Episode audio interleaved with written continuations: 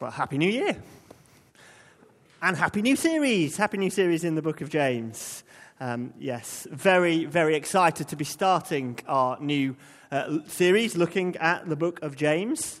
Um, very excited because as I've looked at the book a little bit over the last couple of weeks, I've come to think that it is one of the most important books for the church right now, right at this moment as we enter 2024. One of the things you'll often hear Christians say is the world is complicated and confusing and seemingly increasingly complicated and confusing. And how on earth do you go about living as a Christian, living out your faith in a co- consistent way that works? And James is going to help us to live out our faith in a way that works. Because James is a book filled with wisdom. And wisdom is what we need to do that, to live out faith in a way that works in the everyday. And uh, when, I say wisdom, it's important to understand what the Bible means by wisdom. There's wisdom literature in the Bible. What, what is wisdom from the Bible's perspective? I've got a couple of pictures here that might help us. Um, one of somebody carving some meat, one of somebody sawing a, a plank of wood there. In both cases, you'll sometimes say to people, You've got to cut with the grain. You've got to cut in a certain way in order to do it properly, for it to work right. Uh, what we're saying is the wood or the meat, there's an internal structure, there's an internal logic to the way that meat or that wood works. And if you understand the internal structure of the meat, of the wood, uh, it'll make the job a lot easier. You'll be able to cut through properly. Now, the Bible says the universe is like that. There is an internal logic, there is an internal structure, there is a grain to the universe, a grain that God has put there. Because He made the world with wisdom and in wisdom. And so, wisdom is the thing we need to work out the grain of the universe and to live our life in a way that works with the way God has made things. Hopefully, that makes sense. That's what wisdom is. And the book of James is a book of wisdom. It's going to help us see what that grain is in the universe, the internal logic, the structure of the universe that God's made, and help us to live out our faith in a way that moves with that grain, not against it. The book of James is full of practical teaching and uh, down to earth, punchy, everyday images, helping us to do just that. And so it's not a surprise that it is a book that has been loved and cherished by Christians down the centuries. Uh, some of the key influences on James as he writes are the Old Testament wisdom books, especially Proverbs. You hear a lot of similar themes from the book of Proverbs come back in James. And most of all, the teaching of the Lord Jesus in the Gospels, particularly the Sermon on the Mount. As you read James, you'll, you'll, you'll find it very familiar and it'll echo things that Jesus said, uh, especially in the Sermon on the Mount, because it is a book filled with wisdom uh, filled with uh, helping us to understand that grain of the universe so that we can live consistent lives of faith that work. That's what the book's all about. Uh, and as we begin in chapter 1, James is going to set the, the agenda, so to speak, and, and get our hearts and minds thinking about and focused on this, this wisdom to get us longing for it and wanting it. So we're going to think about that theme of wisdom in these early chapters uh, through a few different headings. And here's the first one the goal of wisdom. The goal of wisdom. And you can find the goal of wisdom in verse 4 of our reading. Let perseverance finish its work so that you may be mature and complete, not lacking anything. Uh, and the Greek word for complete there is, is perfect, uh, literally reaching your end, reaching your goal, being the person you were made to be made whole and complete. Uh, the idea in verse 4 is of a fully integrated life. What do I mean by that? I mean a life where what someone what you say and what you think and how you act and what you believe and how you feel and what you desire all match up. They're all consistent all the way down the line. So your beliefs are worked out in your words and your actions, and they're consistent all the way. Now, as I describe that, they're all in harmony. The way you think, the way you feel, the way you act, it's in harmony. As I describe that to you, I think there'd be a few thoughts that run around your mind. One might be, that sounds kind of beautiful. Uh, maybe there is somebody you know, a, a person who has an integrated life, a person of integrity, someone who what you see is what you get. Who they are on the inside is reflected by who they are on the outside, what, how they live. Uh, that kind of matching up. And when you find it, when you see it, it is impressive. It is beautiful. Partly because it's actually quite rare.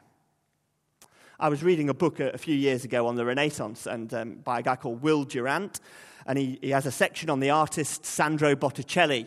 Botticelli led, shall we say, an interesting life. Uh, okay, I'll say no more than that. Uh, but he has this, this quote about Botticelli. He says, like all of us, he was many men, turned on one or other of his selves as the occasion demanded, and kept his real self hidden, a frightened secret from the world. And I read that and thought, oh, that's good. Uh, it resonated with me. Because there's bits of me that I'm like, yeah, I know I'm one person in that group, but I'm somebody a little bit different over here. There's bits of me I keep hidden over this side, and bits of me. We are like that. And James is going to say, no, the, the goal of our faith, the goal of wisdom is to make us fully integrated, complete, perfect, consistent, whole. And this is the wise way to live. This is living in line with the universe's direction. And we can see that if we just think about the opposite for a moment. So, you know, one of the things James is going to talk about is speech and speaking truth. Speaking truth is wise, and telling lies is not wise. Why is that the case? Just think about what happens when you tell a lie to somebody. Psychologically, what goes on? What has happened the moment you tell a lie is, is you've created a whole new world. And so now your head has two worlds. There's the real world, where what actually happened happened, and now you've created this fake world that's the world of your words. And maybe you've been in the situation, or you know someone who has, who's get caught in a web of lies. They tell another lie to cover the first, and then another, and then another, and then another. And all of a sudden, they're multiplying all these different worlds in their head. And they've got to remember what did I say to them? What did I say to them? Can I catch up with? It's exhausting, right? Trying to keep that many worlds in your head at once. You're fracturing your mind when you tell lies. You're not just fracturing your mind, actually, you're fracturing your relationships. As people start to see you lying, they're not going to trust you, they're going to draw back from you. And one of the worst consequences of lying habitually is you stop trusting other people because you assume everyone else is lying too. So you're fracturing your mind, you're fracturing your relationships and your community. Lies are a poison that tears apart the fabric of reality. And so, one of the things the book of James is going to say is leading this mature, complete, integrated life involves telling the truth. It's not only morally right, it's wise, it's good for us to live that way, just with one world in our heads, the real one, all the time. Uh, as James walks through the letter, he'll have lots of other examples of ways we fracture reality by showing favoritism, by saying we believe one thing but not living it out, by living in a future fantasy world rather than living in the here and now. There are all ways in which we can fracture the universe. And James is saying, no, maturity, wholeness, completion, integrity of life, a fully integrated life. That is the goal of wisdom in verse 4. And the way we get there comes through trials. Verse 2 Consider it pure joy, my brothers and sisters, whenever you face trials of many kinds, because it's through that testing that this work of maturing and perfecting and completing that God is doing happens. Now, we've got to be careful. It doesn't say rejoice at the trial. The trial itself may be very sad and very hard. But rejoice at the opportunity the trial gives to ponder and think about and reflect on what God is doing inside you. It is very often in a time of trial, isn't it, that we stop and think, what's going on? Why is it affecting me this way? Why do I find this particularly hard? Uh, it's a chance to go under the surface and think about what's going on in your heart. What is this revealing about what I really believe? What I really love? what I really fear, where I'm going with my life, what I think is important. It's often in times of trial where we will stop and do that work. And as we do that work, we'll get to see God at work within us. So, take the example of lying again. Uh, it's in trials we might say, Why do I find it so hard to tell the truth here? Why am I so tempted to lie in this situation? What is that revealing about what's going on in my life, what's going on in my heart? And as we ponder and consider, the word consider is, is to reckon, to, to really hammer it out with yourself, to, to think deeply and probe. It's not trite, it's not simplistic. But as you go through trials, it is an opportunity to pause, to do some deep and serious thinking about what's going on under the surface. And if you do all that, and in a hard trial situation still tell the truth, you go, wow, God is maturing me into being a truthful person. It's one thing to tell the truth if it's easy and there's nothing riding on it, but to tell the truth when it hurts, to keep a promise when it's hard, oh, wow, no, actually, that demonstrates that my character is becoming more truthful. I'm becoming more faithful in keeping my promises. And it's in trials and testings that that character is being matured. And so James says, think about it hard when you're in trials and see the work of God maturing and perfecting and bringing integrity to life in your heart. That is the goal of wisdom. But then we move on to our second point, the source of wisdom. And I love this because James is clearly a pastor. He clearly understands people. He's a leader of the early church, and he must know people very well. Because as I described that beautiful integrated life, that complete consistency, if you're anything like me, there's a bit of you that's going, Yeah, but I just don't know how to do that. I just struggle with that. I, I don't feel up to that. But look what he says at the start of verse 5 If any of you lacks, he knows as he holds this vision out of this fully integrated, perfect life, people are going to think, oh, that seems really hard. And so he doesn't leave us there. He shows us that we have a resource. If any of you lacks wisdom, you can't see this grain of the universe, you can't live your life out in this way of wholeness and integrity, what does he say? Ask God. Uh, the way, the source, you're to, the source of this wisdom, the way you're going to get it at work in your life is by turning to God in prayer, having deep relationship and fellowship and intimacy with Him in prayer, connecting with Him, worshiping Him, adoring Him, praising Him. It's through that connection with God that the channel to the source of wisdom is opened up. And wisdom can start to do its work in our own lives, maturing us. Interesting. Verse 5. You should ask God who gives, it says generously, but it, it's not the normal word for generous.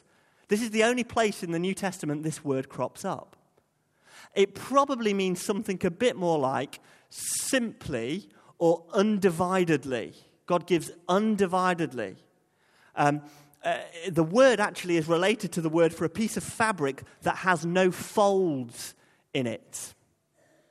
Uh, now, if you have a fold in fabric, you can make a pocket or something like that in your garment.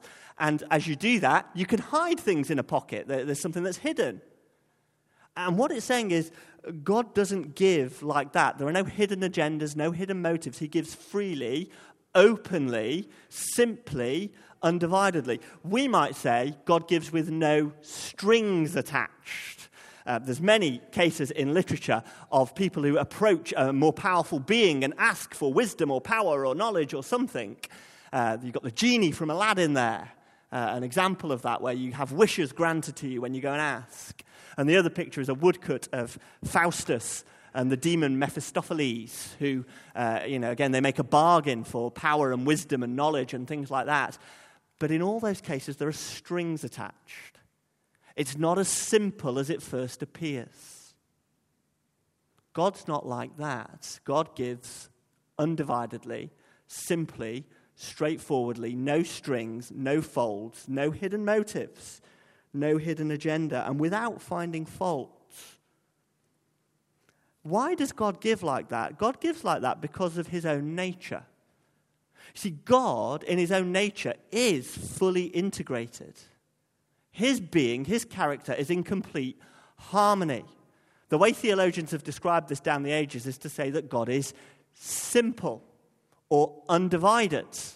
Uh, we've got some uh, quotes here. Um, in the 39 Articles, which is the Anglican Church's confession of faith, first article says, God is without parts. That's what it means. He's undivided, simple. He is fully integrated in his own being and character. He's not in conflict with himself. His love and his justice are not opposites. His justice is a loving justice, his love is a just love. And the same is true of all his other qualities. They're in complete harmony. And it's not just an Anglican teaching. If you're a Presbyterian here, the Westminster Confession of Faith says the same thing in chapter 2. If you're a Baptist, the Savoy Declaration says exactly the same. Um, the Roman Catholic Church teaches the same. The Fourth Lateran Council uh, uh, said that this was true. The Eastern Orthodox, they also believe this. Christians for 2,000 years have believed this about God. He is without parts, He is fully integrated in complete harmony in His own being. Perfect whole, one. And this is part of God's beauty. That his character is so harmonious and whole like this. When the psalmist says, Worship the Lord in the beauty of his holiness, he wants us to be reflecting on the nature of the God we worship as we see his beauty and his majesty, the coherence and completeness of his character, we are drawn to him in prayer, in awe, in wonder, in adoration, in worship. If any of you lacks wisdom, come to this God with your whole heart in worship and adoration and ask him. Because a key principle in the Bible is you become like what you worship. So if you worship a God who is fully integrated in his own life, fully consistent, all he is, all the time, all at once, can't chop bits off him, he doesn't have pieces that he can lose. He's all he is, all at once, all the time, completely consistent. If you worship a God like that, and you become like what you worship, what's it going to do to your character? It's going to mature you. It's going to complete you. It'll be part of that process of perfection as we come before God with our whole hearts and ask for the wisdom from this perfect, simple, integrated God. And that's what verses 6 to 8 are getting at. Don't doubt. Don't be tossed around like a wave on the sea. Don't be double minded or literally double hearted. It's saying when you come to God, you've got to come with your whole heart. You've got to come leaning on Him in dependence, in true worship. Not splitting yourself off, saying, well, I'll try prayer, but actually I'll put my trust somewhere else as well. That's being double minded, double hearted. Uh, you've got to come to God and acknowledge Him as the true and only source of wisdom. And this, this idea of the simplicity of God and this wholeheartedness before God, is actually there, right there at the heart of the Old Testament. The heart of Old Testament worship, and still for Jews today, is the Shema. Deuteronomy 6, verse 4. Hear, O Israel, the Lord our God, the Lord is one. He is complete, He is perfect, He is whole. Fullness and oneness is His very nature. And how does it continue? Because He is one, therefore, love the Lord your God with all your heart, all your mind, all your strength. Give everything you are to this God in worship. For as you do, you will become like what you worship. That maturity, that completion that verse 4 talks about, is a, is a result of the worship and adoration of God as it comes through testing, it comes through trial. The goal of wisdom, the source of wisdom, the perspective of wisdom, thirdly. Because as this work is going on in your heart, as you are being transformed and changed, it does give you a new way of looking at the world. Now, Verses 9 to 11 just have a, a little puzzle in them, which is uh, verse 10, the rich, it talks about. And it isn't very clear, and the commentators basically split 50 50 on it, whether we're talking about a rich Christian, a rich believer, or a rich unbeliever. It seems James's first uh, hearers were probably being persecuted by certain rich oppressors in their communities. So he might be talking about those oppressors, therefore not a Christian, or he might be talking about people within the family of believers who are rich. Either way, his main point in these verses is the same, but the application, direct application, is just a little different because what he says to both of them basically is this the true value of a human life is your internal character. Not your wealth, not your status, not your position in the world. Those things are fleeting. They're like wild flowers. That's the image in verse 10 and 11. They're here for a bit, but they're going to fade. Anyone familiar with Jesus' teaching in the Gospels will hear some echoes there. He is also saying, in a sense, your life is more than the abundance of your possessions.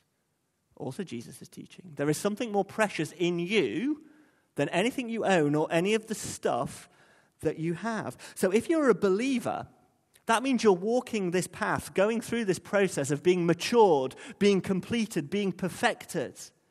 You are tapped into the source of wisdom. You are in fellowship with the God who made the world, who made you, who is perfect and simple. And in awe and adoration, in relationship with Him, you are being transformed more into His likeness. And therefore, you are being made ready, being made fit for a role in His eternal kingdom. Because of the way He's shaping your character, you have a place in eternity with Him where you have valuable and precious work to do forever. That is a high position, isn't it? Believers in humble circumstances. You can boast, literally boast, in that. You're being made ready to take an eternal role in God's kingdom as He shapes your character. For the rich, they are to boast in their humiliation. If he's talking to a believer, that probably means you are to take pride not in your wealth, not in any of those external status symbols that you might have, but you take pride only in the fact that you belong to this body of Christians, this humiliated, despised, persecuted group in the first century. You say, I'm with them. Because actually, what really matters is not any wealth or status I have on the outside. What matters is what God is doing in his people and in my heart. So I, am going to take pride that I stand with you if, if it's a Christian. If it's not a Christian, it's actually quite a severe warning. He's saying to the richer pressures, You have nothing left to boast in. The only thing you're going to boast in is all going to fall apart. And on Judgment Day, you're going to be humiliated.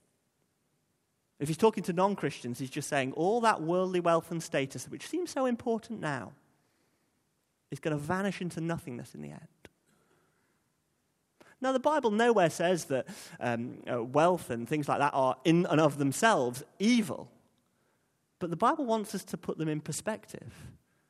They are temporary, they're not truly valuable in any eternal sense. And that perspective of wisdom says actually, the most valuable thing about everyone in this room is what's happening in their character, what's happening in your heart. Way more important than any of the external trappings of wealth and power. Inner wealth of character is more valuable than the out, outer wealth of cash or comfort. The value of a human being is more than their economic productivity. We live in a world where actually that is the message a lot of our young people are growing up with that you've got to get skills, you've got to get education so that you can be economically productive in society. Nothing wrong with being economically productive in society, but it's not the most valuable thing about you. Its value is very temporary compared to the kind of person God is growing you to be. That is the truly precious thing. That's the thing that should take our thought and our energy. I wonder if that's a perspective the modern world in 2024 could do with recovering a little bit. If that would help us in societies, in communities, in our personal lives. The goal of wisdom, the source of wisdom, the perspective uh, of wisdom. But as we come in to finish, I want us to end by looking at the perfect model of wisdom, who is the Lord Jesus. It is his words that lie behind the book of James in many ways. We've been given before our eyes a great vision of a wholly integrated life. We've been said that we've been told we have access to the source where that wisdom comes from in communion with God. How it will shape and change the way we think and the way we see uh, the world. But the key thing is, although God is at work maturing his people, we do stumble. We do fail. We do struggle to live it out perfectly. And therefore, we need to keep our eyes fixed on the one who did live it perfectly. The one who can make up for our failings and can be our guide and example day to day as we seek to live this out. Because Jesus did live wisdom, he didn't just preach it. Yes, a lot of James comes from the Sermon on the Mount, Matthew chapter 5 to 7. That wise teaching, that powerful, effective teaching of Jesus, which has been so precious to so many down the centuries. But notice before he preaches it, he's lived it. Because in Matthew chapter 4, he's taken up to a high mountain by Satan. And Satan says, I'll give you it all. All the treasures, all the kingdoms of the world will be yours. Jesus, think about the good you could do with all that power. And Jesus says, No. Worship the Lord your God and serve him only. Jesus knows that that power is worth nothing if it's in the hands of a double minded, double hearted person. If he's committed partly to Satan and partly to God, all that power will mean nothing and it won't bring about goodness in the end. He knows the important thing is where his heart is at before God. And so he says, No, I am wholly, entirely, wholeheartedly committed to God. And it's from there that he goes and preaches. And why do his words carry such authority? Well, yes, because he's the Son of God, but also because they come with the conviction that what this man preaches is also what he has lived. He's a fully integrated, the only fully integrated human being. That whole, simple, undivided integrity of heart and life that he models and lives out for us perfectly. And it's through that life that God transforms the world, brings salvation to his people, and this process of maturing, completing, perfecting can take place. So, as we uh, go from here today, as we think through the book of James, I hope it's whet your appetite for what's to come, but, but it's going to show us how to live wisely, integrated, mature, complete lives. And it's going to put before our eyes the Lord Jesus who does it perfectly and is our model and our guide and our help when we fall.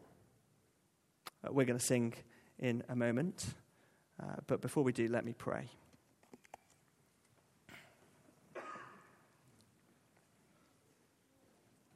Father God, thank you that you care about our lives. You want us to live out our faith consistently in a way that works.